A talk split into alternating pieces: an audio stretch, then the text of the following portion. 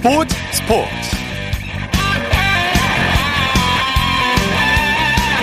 여러분 안녕하십니까? 아나운서 이창진입니다. 축구 팬들 이제 잠 못 드는 밤이 이어질 것 같습니다. 유럽 5대 축구 리그 중에서 프랑스 프로축구 리그앙이 지난달 가장 먼저 개막했고요. 이번 주말부터 유럽 축구 리그가 본격적인 개막을 하게 됩니다. 특히 손흥민, 황희찬, 이강인 등 코리안 빅 리거들이 새 시즌을 맞아서 첫 골에 도전하게 되는데요. 가장 기대되는 선수는 주장 완장을 찬 손흥민 선수죠. 또 독일 분데스리가 라이프치히로 이적한 황희찬 선수, 이강인, 이승우, 권창훈, 정우영 선수까지 코리안 리거들이 총 출동하게 되는데요. 유럽 리그에서 뛰고 있는 코리안 리거들 이번 시즌에도 맹활약 기대해 보겠습니다. 토요일 스포츠 버스 먼저 축구 소식으로 시작합니다. 중앙일보의 박린 기자와 함께합니다. 안녕하세요. 네, 안녕하세요. 조금 전 말씀드렸는데요. 유럽 프로축구가 이번 주말 새 일정을 시작하는데 독일에서는 황희찬 선수가 경기를 앞두고 있죠? 네, 그 라이프치히 황희찬 선수가 한국 시간으로 오늘 밤 10시 반에 어, 포칼 1라운드 그 뉘른베르크와 원정 경기를 앞두고 있습니다. 네. 어, 분데스리가 개막전은 20일 마인츠전인데요. 어, 먼저 컵 대회로 시즌을 시작하고요. 어, 황희찬 선수가 올 시즌을 앞두고 그 오스트리아 잘츠부르크에서 라이프치히로 이적을 했는데 뭐 오늘 최전방 또는 측면 공격수로 그 데뷔전을 치를 가능성이 높습니다. 네, 황희찬 선수는 라이프치히에서 전술 천재라고 불리는 나겔스만 감독과 호흡을 맞추게 되죠. 네, 맞습니다. 이 감독은 독일 출신이고요. 1987년생, 올해 33살에 어, 불과합니다. 어, 이 감독 좀 이력이 특이한 게요. 네. 어, 21살에 무릎 부상으로 축구를 그만뒀고요. 아우크스부르크 비디오 분석관을 맡았다가 28살에 어, 독일 호펜하임 감독을 맡아서 어, 전술 천재로 각광을 받고 있습니다. 네. 어, 지난 시즌에는 유럽 챔피언스 리그 그 4강 진출을 또 라이프치히를 맡아서 또 이런 굉장한 성과를 냈고요. 어, 이 감독 뭐 젊은 지도자답게 뭐 훈련 중에 드론을 띄워서 그 전술을 짤 정도로 굉장히 뭐 획기적인 이런 네. 지도 방법으로 어, 전 세계적인 주목을 받고 있습니다. 예, 훈련 중에 드론을 띄운다. 처음 들어보는 얘기인데 나길스만 감독이 전술이 이제 황희찬 선수와 궁합이 잘 맞을까요? 네, 그 일단 나겔스만 감독은 수비 라인을 끌어올려서 공격을 전개하고요. 어, 중앙을 노리다가 어, 측면으로 패스를 찔러서 그 측면을 공략하는 전술을 어, 자주 펼치거든요. 예. 어, 황희찬 선수가 아무래도 그 저돌적인 돌파를 펼치면서 황소라도 불리는데 뭐 말씀하신 대로 뭐 나겔스만 감독 전술과는 궁합이 또 잘 맞을 것 같아서 어, 팬들의 기대감도 굉장히 높습니다. 예. 잉글랜드 토트넘의 손흥민 선수도 개막 축포를 노리고 있죠? 네, 우선 프리미어리그는 오늘 풀럼과 아스날전을 시작으로 개막을 했고요. 어, 손흥민 선수는 한국 시간으로 14일 0시 30분 그러니까 월요일 새벽이죠?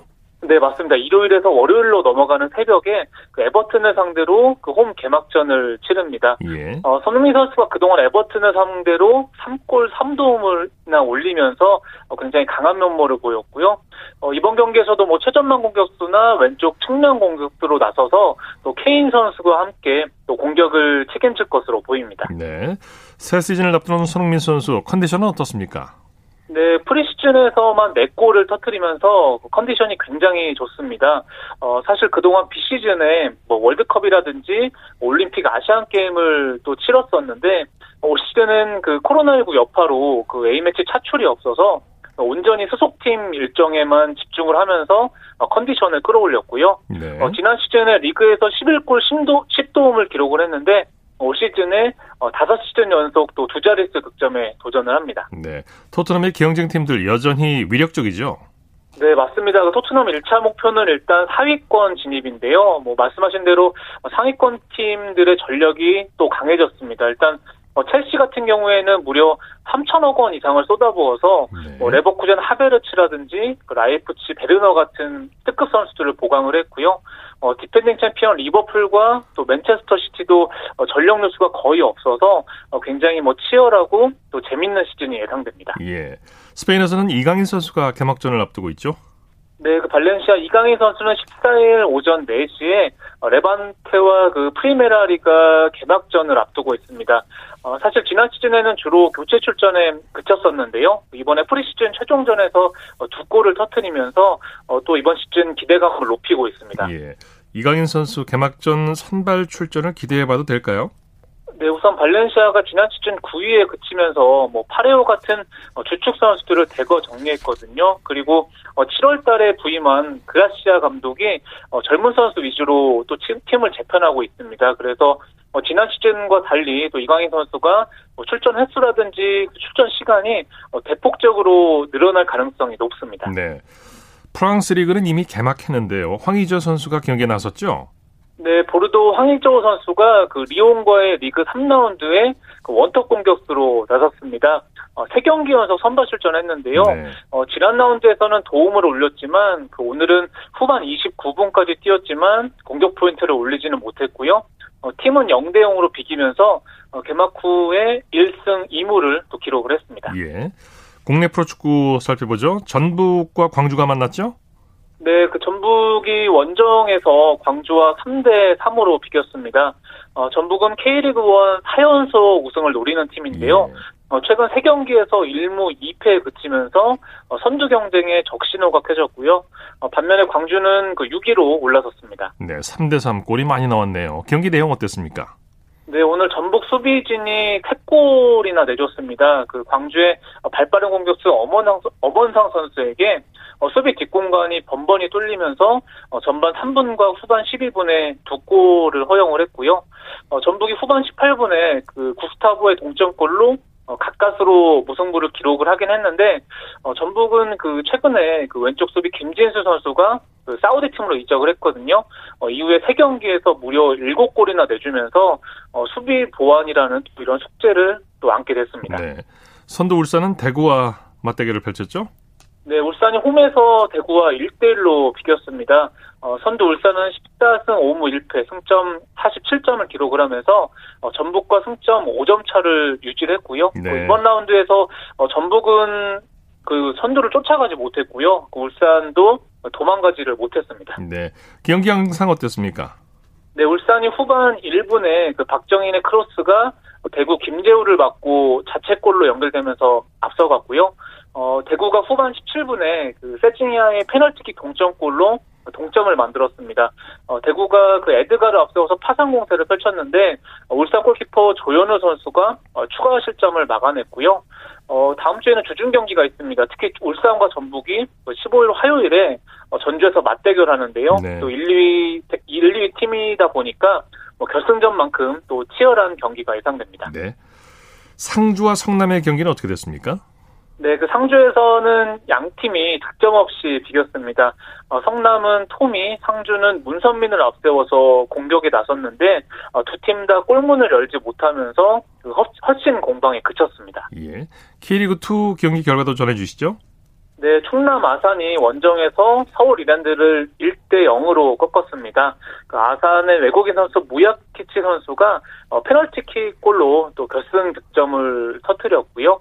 어, 광양에서는 경남과 전남이 그 2대 2로 비겼는데 어, 양 팀이 페널티킥만 3개를 주고받으면서 굉장히 또 치열한 접전을 펼쳤고요. 네. 어, 지금 플레이오프 진출권이 4위인데 어, 경남이 4위, 전남이 5위를 유지했거든요. 그 K리그 2도 어, 그 승격을 앞두고 또 이런 플레이오프 경쟁이 굉장히 치열한데 또 경남과 전남 전남, 뭐 이랜드 이런 팀들의 또 이런 그 치열한 경쟁이 또 계속해서 이어지고 있습니다. 네, 소식 고맙습니다. 네, 감사합니다. 축구 소식 중앙일보의 박민 기자와 정리했습니다.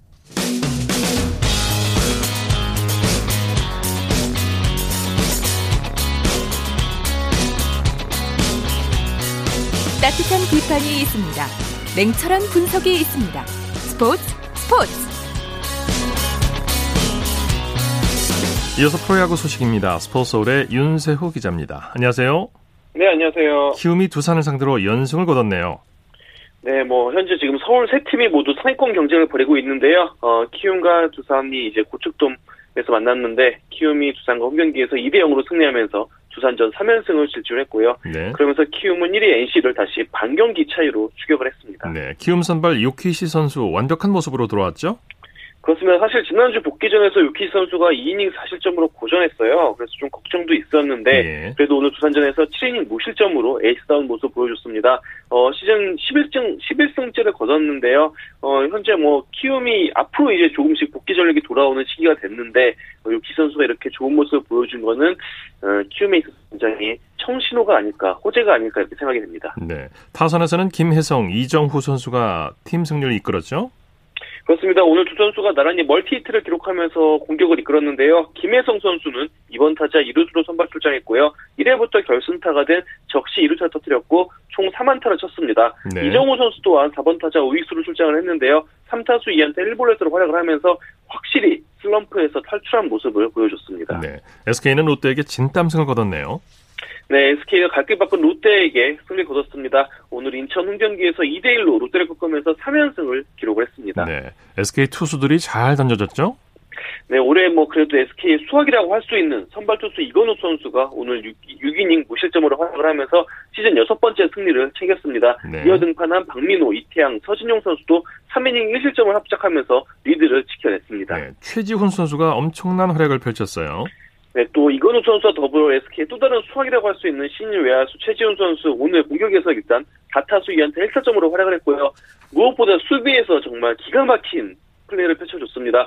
마지막 9회 초 김준태 선수의 펜스를 넘어갈 수 있는 타구를 최지훈 선수가 점프해서 잡아내면서 마지막 아웃 카운트를 올렸거든요. 그러면서 SK가 어, 곧바로 승리를 할 수 있었습니다. 롯데는 타선이 조금 침묵했던 게 아쉬웠어요.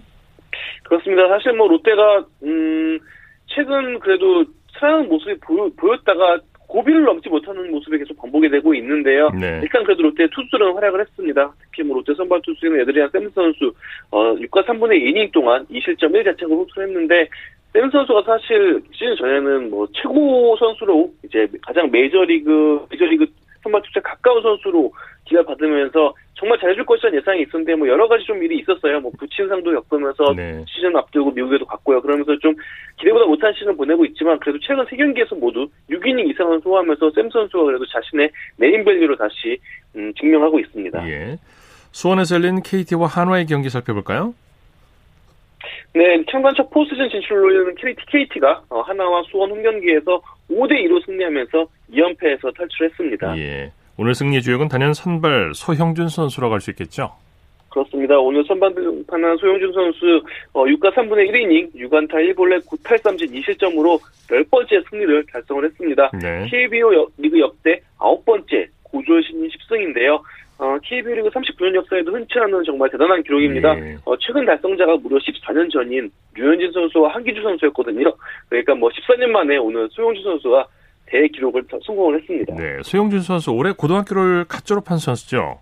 그렇습니다. 지난해 유신고 3학년 시절부터 사실 뭐 소영준 선수는 최대어로 꼽혔습니다. 어, 신인 선수답지 않게 다양한 구종을 구사할 줄 알고요. 네. 그리고 제구력까지 굉장히 안정돼 있습니다. 어, KT 구단은 소영준 선수를 지명하자마자 어, 소영준 선수가 즉시 전력합니다. 바로 선발진에 넣을 것이다 이렇게 얘기를 했는데요. 예. 어, 실제로 뭐 캠프부터 소영준 선수가 굉장히 좋은 모습을 보여줬고 현재 뭐 KT의 기대대로 어, KT가 창단 후 최고 시즌을 보냈는데 소용준 선수가 굉장히 큰 보탬이 되고 있습니다. 예. KT가 오늘 타선 집중력이 돋보였어요. 그렇습니다. 소용준 선수를 지원하, 지원하는 모습이 보기 좋았는데요. 일단 뭐 4회까지는 뭐 KT와 하나가 영대으로 비기고 있었지만 KT 타자들이 5회부터 집중력을 보여줬습니다. 5연속 안타를 치면서 5회에만 3점 뽑았는데요. 황재균 선수부터 강백호, 유한준 선수가 나란히 적시를 날리면서 KT가 승리를 거뒀습니다. 네, 조금 전에 소영준 선수 얘기를 했는데 KT 이강철 감독도 대기록을 세운 소영준 선수를 축하했다고 하죠? 그렇습니다. 뭐 이강철 감독이 오늘 경기 전부터 소영준 선수는 자신만의 것이 벌써 있는 투수다 이러면서 신인이지만 정말 베테랑 같은 모습을 베테랑 같은 투구를 펼친다고 칭찬을 했는데요. 네. 어, 경기 후 승리 수검으로도 선발 투수 소영준, 소영준이 경기 초반에는 득점 지원을 받지 못했지만 자기 투구를 하면서 마운드를 잘 지켰다라고 칭찬했습니다. 네. 어, 중요한 경기였는데 2연패도 소형준 선수의 호투로 끊었고요. 그러면서 소형준 선수가 데뷔 10승, 10승까지 달성했다면서 소형준 선수의 대기록을 축하했습니다. 네. 잠실에서 열린 LG와 삼성의 경기는 어떻게 됐습니까? 네, 잠실에서 열린 LG와 삼성 경기에서는 삼성이 5대1로 LG를 꺾으면서 4연패에서 탈출했습니다. 네, 삼성 선발 라이블리 선수 완벽한 투구를 선보였죠? 네, 라이블리 선수도 앞, 서 말한 롯데의 샘슨 선수처럼 시즌 막판에 지금 좋은 활약을 해주고 있습니다. 네. 오늘 라이블리 선수는 8이닝을 소화했고요. 그러면서 안타 2개밖에 맞지 않으면서 1볼넷 6탈삼진 1실점으로 좋은 모습을 보여줬습니다. 두 경기 연속 퀄리티 스타트 플러스를 했는데요. 어, 올해 오늘 8이닝을 소화했는데 8이닝은 라이블리 선수의 올 시즌 최다 이닝 기록입니다. 네. 타선에서는 팔카와 강민호 선수가 활약했죠? 그렇습니다. 두 선수 모두 결정적인 홈런으로 삼성의 승리를 이끌었는데요. 다니엘 팔카 선수는 4회 투런포 그리고 강민호 선수는 5회 솔로포를 치면서 오늘 삼성이 대포와 라이블리 선수의 호투로 승리를 할 수 있었습니다. 네. 기아가 선두 NC에게 완성을 거뒀네요. 네, 기아 또한 뭐 아직 포스즌을 포기할 수 없다라는 의지를 비쳤는데요. 오늘 창원에서 열린 NC와의 원정 경기에서 기아가 11대 3으로 대승을 거뒀습니다. 어, 그러면서 기아는 5위 KT와 1.5경기 차이를 유지했습니다. 네, 기아 선발 간용 선수가 호투했죠. 네, 드루 관용 선수 오늘 6과 3분의 2이닝 1실점으로 시즌 9승째를 올렸습니다. 어, 관용 선수 또한 좀 기복은 겪고 있지만 그래도 시즌 후반에 더 좋은 모습을 보여주고 있는데요. 요즘 외국인 투수들이 아무래도 재계약이 걸려 있어서 그런지 시즌 막바지에 굉장히 힘을 내는 모습입니다. 네. 네. 오늘 외국인 선수들이 활약이 돋보였는데 타선에서는 터커 선수가 또 맹타를 휘둘렀어요. 그렇습니다. 가뇽 선수가 마운드에서 활약했다면 타선에서는 또 프레스턴 터커 선수가 활약을 했습니다. 오늘 홈런 포함, 홈런 2개 포함 5타수 4안타 1볼넷에 5타점 2득점으로 활약을 했는데요. 어, 터커 선수와 더불어서 최형우 선수 또한 5타수 2안타 2타점으로 활약을 했습니다. 네. NC가 지긴 했지만 오늘 진 기록이 나왔죠? 네, NC의 그 고른 타선의 위력을 또 보여준 오늘 경기였는데요. NC 이원재 선수가 7회 어, 말 2사 1루에서 대틀어 나와가지고 5월 트럼프를 쳤습니다. 어, 이원재 선수는 어제 경기에서도 대타 솔로플을 기록했는데요. 예. 그러면서 이원재 선수는 대타로 연타석 홈런을 달성을 했습니다. 아, 네. 어, 사실 NC 강진성 선수도 5월 8일과 5월 10일에 대타 연타석 홈런을 기록을 했거든요. 예. 어, 그러면서 NC는 한 팀에서 한 해에 대타 연타석 홈런이 두 번이나 나온 신기록을 달성을 했습니다. 네, 참 쉽지 않은 건데요. KBO 그리고 내일 경기 일정 살펴 주실까요?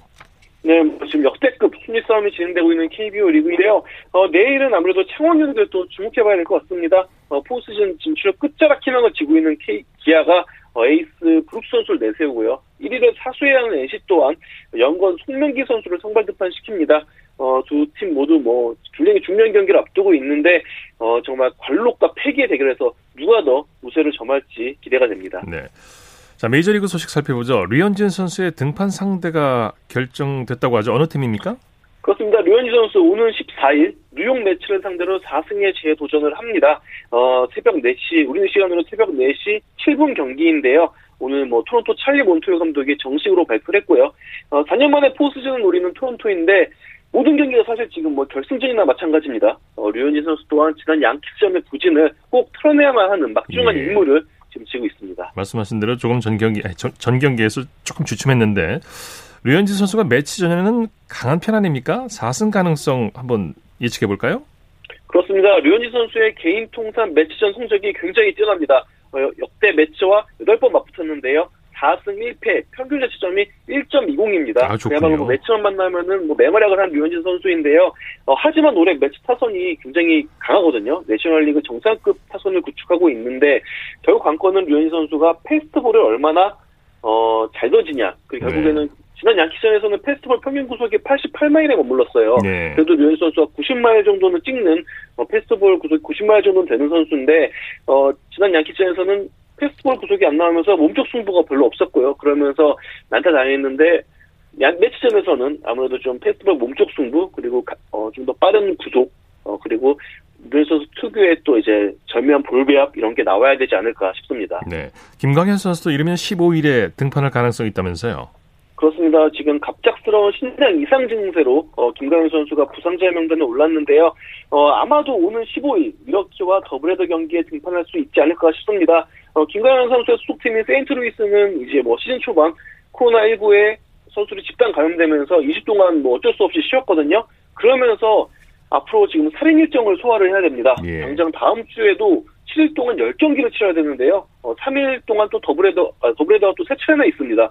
네. 뭐 그야말로 뭐 말도 안 되는 일정을 소화해야 되는 음. 세인트루이스인데 그래서 더 김광현 선수의 복귀가 굉장히 절실하거든요. 네. 어, 김광현 선수가 아마도 어, 15일 밀워키와 더블헤더 첫 번째 경기 정도에 복귀전을 치르지 않을까 이렇게 예상이 됩니다. 몸 상태는 어떤지 모르겠네요.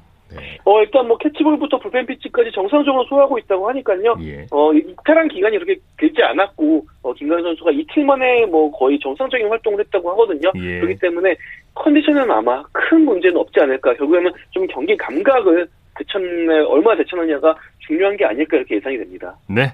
소식 감사합니다. 네, 감사합니다. 야구 소식 스포츠 서울의 윤세호 기자와 함께했습니다. 쳤다 하면 홈런이고 슛 한편의 드라마. 그것이 바로 그것이 바로 손에 잡힌 우승 트로피. 목에 걸린 그 배달 너와 내가 하나 되는. 그것이 바로 그것이 바로 그것이 바로 꿈꾸던 스포츠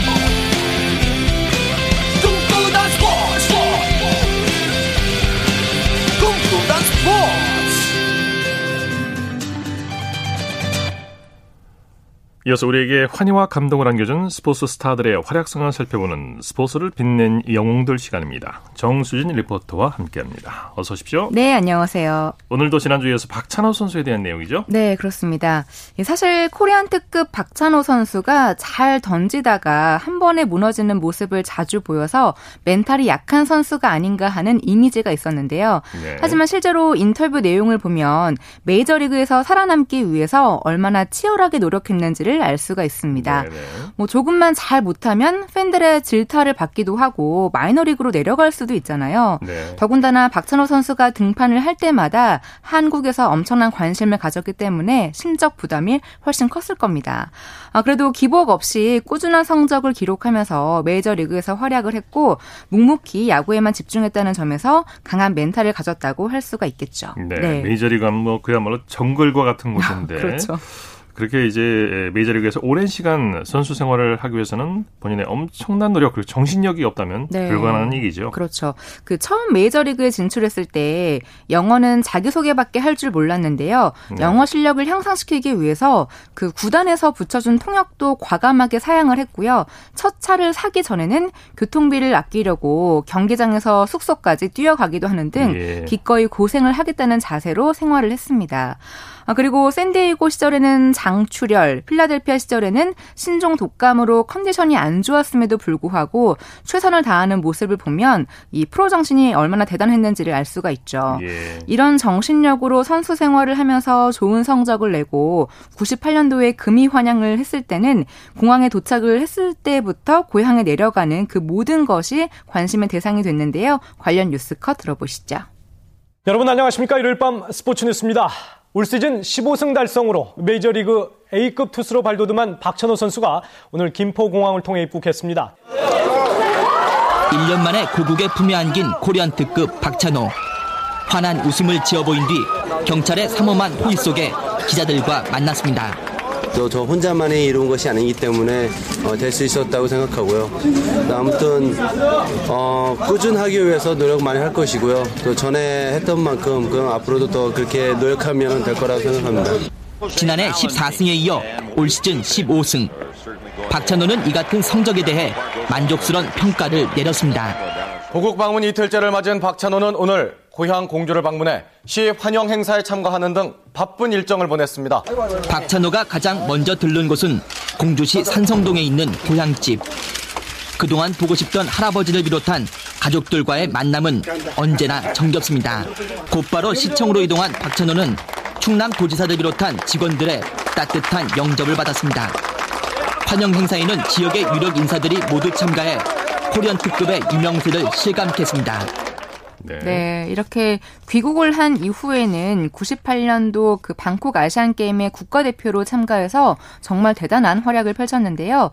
결승전 선발이었던 박찬호 선수는 7이닝 1실점 호투를 했고 예. 한국은 13대 1의 콜드 게임 승으로 일본을 물리치고 아시안 게임 금메달을 획득합니다. 예. 그렇게 좋은 기분으로 98년 연말에는 그 크리스마스 이브에 산타클로스 복장을 하고요. 은평 천사원의 원생들과 함께하는 시간을 보내 보내기도 했어요. 이렇게 네. 꾸준히 이 박찬호 선수가 선수 생활을 할 수 있었던 거 본인만의 네. 어떤 플레이 스타일이 있었기 때문이었겠죠. 그렇죠. 아시아 야구 역사상 최강의 패스트볼을 뿌렸던 선발 투수였고 전형적인 파워 피처 스타일이었는데요. 네. 주무기는 빠른 강속구와 파, 파워 커브 또 슬로 커브였는데 어, 박찬호 선수의 커브는 2000 시즌과 2001 시즌 2년 연속으로 메이저리그 단장과 감독들이 선정한 최고의 커브 부문에 3위를 네. 했을 정도로 대단한 구질이었고요.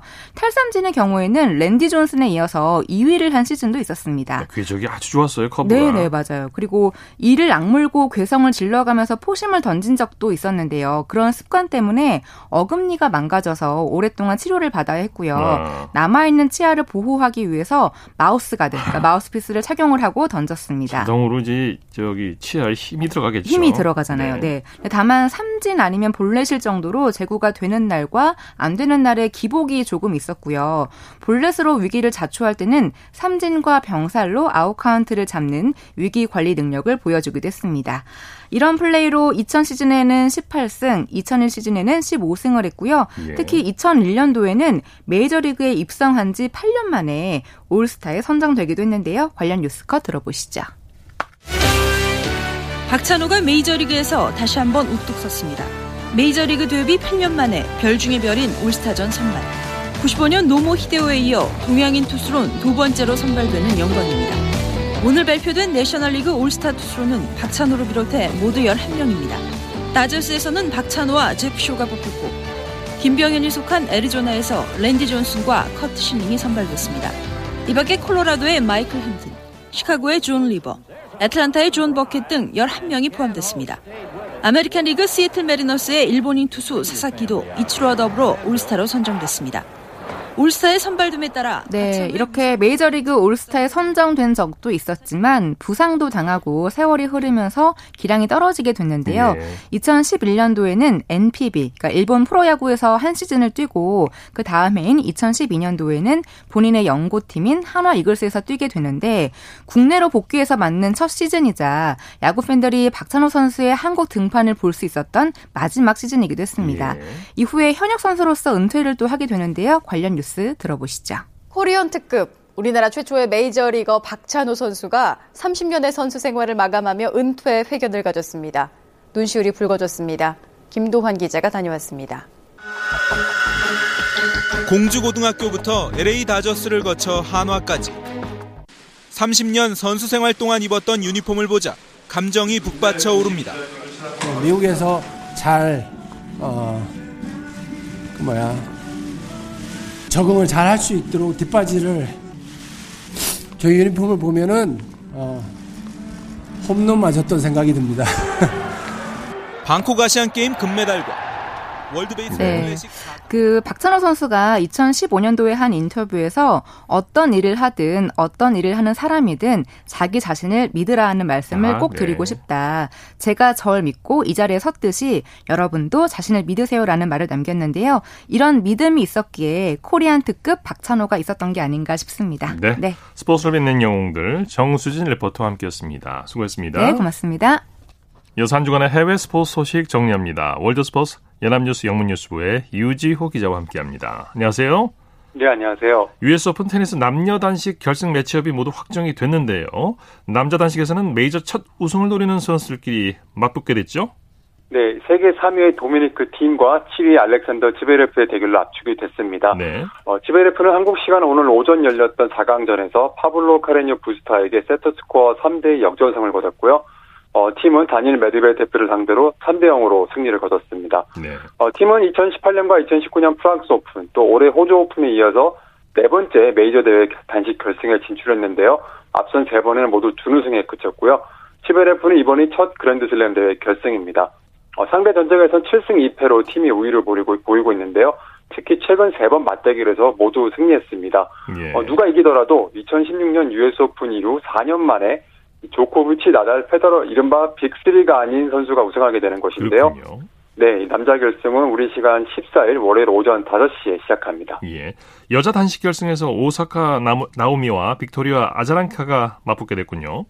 네, 여자 단식 결승은 우리 시간 일요일 오전 5시에 시작하고요. 어, 세계 9위 오사카는 2018년 이 대회 우승자로서 개인 통산 세 번째 그랜드슬램 대회 정복을 노립니다. 네. 또 27위에 올라있는 아자렌카는 4강전에서 세리나 윌리엄스를 꺾고 2013년 US 오픈 이후 7년 만에 메이저 대회 단식 결승에 올랐는데요. 이 선수는 2012년과 13년 호주 오픈 우승 경험이 있습니다. 네. 상대 전적은 2승 1패로 오사카가 압수했고요. 뭐 우승하게 되면 아시아 국적 선수 메이저 대회 단식 최다 우승 기록도 세우게 되는데요. 어, 아자랑카가 결승에 이길 경우에는 이 프로 선수들의 메이저 대회 출전이 허용된 1968년 이후 메이저 단식을 제패한 네 번째 엄마 선수가 됩니다. 예. 토마스 바흐 IOC 위원장이 내년 도쿄올림픽이 안전한 환경에서만 개최될 것이다. 이렇게 밝혔다고 하죠. 네, 바흐 위원장이 지난 9일 기자회견에서 이 도쿄 대회 개최 관련 모든 관계자에게 안전한 환경에서 대회를 개최한다는 원칙을 계속 지킬 것이라고 했습니다. 이 앞으로 코로나19 대책의 다양한 시나리오에 대해 집중적으로 협의, 집중적으로 협의를 진행할 것이라고 했는데요. 내년 7월로 1년 연기가 결정된 후에도 이 코로나19 유행 상황이 전 세계에 걸쳐 계속되고 있고요. 또 백신도 올해 나오기 어렵다는 전망이 있어서 2021년 올림픽도 어려운 게 아니냐는 얘기가 나오고 있습니다. 네. 한편 이 IOC 부위원장인 존 코츠 도쿄올림픽 조정위원장은 어, 지난 7일 AFP 통신과 인터뷰에서 코로나 여부와 관계없이 내년 7월 23일에 대회를 열겠다고 다소 단정적인 발언을 한 적이 있는데요. 네. 어, 이에 대해 바흐 위원장은 어, 당장 내일 일도 모르는데 1년 뒤 일은 누가 알겠냐면서 대회 개최 여부를 결정하기에는 너무 이르다고 선을 그었습니다. 네네. 자, 프랑스 열리, 프랑스에서 열리는 도로 사이클 대회, 투르 드 프랑스 총괄 감독이 코로나19에 걸렸다고요? 네, 지난 8일 외신 보도에 따르면 크리스티앙 프뤼돔 감독이 확진 판정을 받았는데요. 어, 대회 개막을 앞두고 세 번 검사에서는 음성을 받았고 이번 아, 양성 반응 전까지도 증상은 없었다고 합니다. 네. 2007년부터 대회를 이끌어온 프뤼돔 감독은 어, 일단 일주일간 경기장을 떠나 있을 것이라고 했고요. 현재 대회 참가 중인 선수 100, 166명은 전원 음성 판정을 받았지만 각기 다른 4개 팀에 속한 직원 4명이 양성 판정을 받았다고 하는데요. 어, 이 팀 소속 선수들은 대회를 포기할 수도 있는 상황입니다. 한편 프뤼돔 감독과 지난 5일 같은 차에 타고 있었던 어, 장 카스텍스 프랑스 총리는 밀접 접촉자로 분류돼서 검사를 받아서 음성 판정을 받았는데요. 일단은 격리에 들어갔습니다. 그렇군요. 역대 최고의 F1 드라이버로 추앙받는 미하엘 슈마허의 아들이 아버지의 머신을 몰 예정이라고요? 네, 슈마허의 아들 믹 슈마허가 이 페라리 팀의 천 번째 F1 그랑프리 레이스를 기념해서 2004년 아버지가 몰았던 페라리를 타고 트랙을 돌기로 했다고 지난 10일 발표했습니다. 네. 어, 이 페라리는 아버지가 2004년 개인 통산 일곱 번째 드라이버 챔피언십 왕좌에 올랐을 때 몰았던 것인데요. 어, 올해 F1 그랑프리 아홉 번째 대회인 이 투스카니 그랑프리에서 이 행사가 열립니다. 미하엘 슈마허는 F1에서 총 7번 종합 우승을 차지한 전설이고요. 하지만 2013년 12월 스키장 사고로 머리를 심하게 다친 뒤에 지금까지도 치료를 받고 있습니다. 예. 이 아들 믹 슈마허는 지난해 F2까지 진출했고요. 어, F1 입성을 눈앞에 두고 있습니다. 네, 소식 감사합니다. 네, 감사합니다. 월드스포츠 연합뉴스 영문뉴스부의 유지호 기자였고요. 이어서 우리나라 스포츠 각 종목의 발전 과정을 살펴보는 스포츠 기록실 시간입니다. 라디오 한국 스포츠 100년사 중에서 한국 스포츠의 부활기를 살펴보고 있는데요. 스포츠 평론가 신명철 씨와 함께합니다. 안녕하십니까? 네, 안녕하십니까? 네, 1956년 이 해가지 하기 올림픽이 열린 해인데 한국 그렇습니다. 스포츠로서는 어떻게 보면 가장 큰 행사였죠. 네, 그해 가장 큰 행사였고요. 제16회였습니다. 여름철 올림픽은 1956년 11월 22일부터 12월 8일까지 호주의 멜버른에서 열렸는데요. 올림픽이 남반구에서 열리기는 이대가 처음이었고요. 네. 뭐 대회 이름 그대로 통상 이제 하계 올림픽은 여름철에 뭐 여름철이 약간 지나가거나 앞서서 소올림픽 같은 경우는 여름철이 좀 지나서 열렸지 않습니까? 9월, 네. 10월에 걸쳐서 대체로 이제 여름철에 열리기 마련인데 남반구인 호주의 여름은 뭐 잘 아시는 것처럼 북반구의 겨울이지 않습니까? 그래서 멜버른 올림픽은 앞에 말씀드렸던 기간 11월과 12월에 걸쳐서 개최가 됐고요. 그런데 승마 경기만은 1900 그해 6월 10일부터 17일까지 스웨덴 스톡홀름에서 미리 치러졌습니다. 네. 이 승마 경기만 따로 떼서 스톡홀름에서 대회를 가진 것은 축산국인 호주의 동물 검역이 아주 까다로워서 승마 경경 말에 호주 반입이 쉽지 않았었거든요. 네. 그래서 검역이 까다롭지 않은 스웨덴을 승마 경기 개최지로 골랐기 때문이었습니다. 예. 우리나라가 태극기를 들고 출전한 세 번째 하계올림픽에서 은메달 획득에 성공하죠. 네, 우리나라는 이상백 단장 인솔 아래 7개 종목에 49명의 선수단을 파견을 했는데요. 한국은 2대 복싱 벤턴급에서 송순천이 올림픽 출전 사상 첫 은메달을 획득했습니다. 네. 그 무렵 복싱은 뭐 그 후로도 좀 이어지긴 합니다만은 이 편파 판정이 상당히 말썽이었지 않습니까? 만약 당시에 심판 판정이 공정했더라면 송수천은 한국 선수로는 처음으로 올림픽 금메달리스트가 됐을 것이라는 여론이 당시에 굉장히 높았었습니다. 네, 네. 자, 뭐 요즘 같으면은 뭐 어, 그럴 일이 별로 없을 텐데. 네, 전자채점 제고 이제는 뭐 상당히 공정이 됐죠. 네. 네. 송순천은 어떤 선수였습니까? 네, 송순천은 타고난 복서였다고 할 수 있겠는데요. 네, 송순, 송순천은 멜버른 올림픽 파견 1차 선발전이 열린 1955년 4월 서울 을지로에 있는 한국체육관을 찾아가서 복싱을 시작했는데 그때 서울 성북고등학교 2학년에 재학 중이었습니다. 상당히 늦게 운동을 시작하는 편이죠. 네네. 그런데 그해 가을에 열린 멜버른 올림픽 파견 복싱 선수 1차 선발전은 송순천의 KO 퍼레이드를 보는 것 같았습니다. 예. 송순천은 다섯 차례 경기를 모두 KO로 이겨 보는 사람들을 깜짝 놀라게 했고 모두 네 차례에 걸쳐서 펼쳐진 선발전에서 우승을 하면서 멜버른 항공을 탔는데요. 앞에 제가 잠깐 말씀드렸던 대로 이 송수천 선수의 이 체급이 벤턴급이거든요. 경량급이거든요. 근데 이렇게 아주 주먹이 강했습니다. 네. 송순천의 결승 상대가 독일 선수였다고 하죠? 네.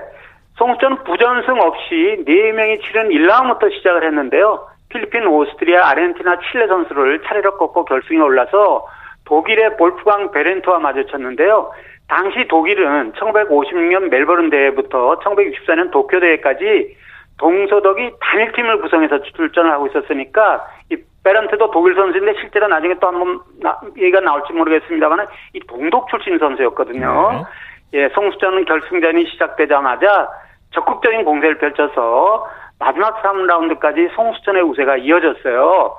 경기 종료 1분을 남기고 베렌트에 사력을 다한 반격이 있었지만 뭐 그렇게 대단한 반격은 아니었고요. 네.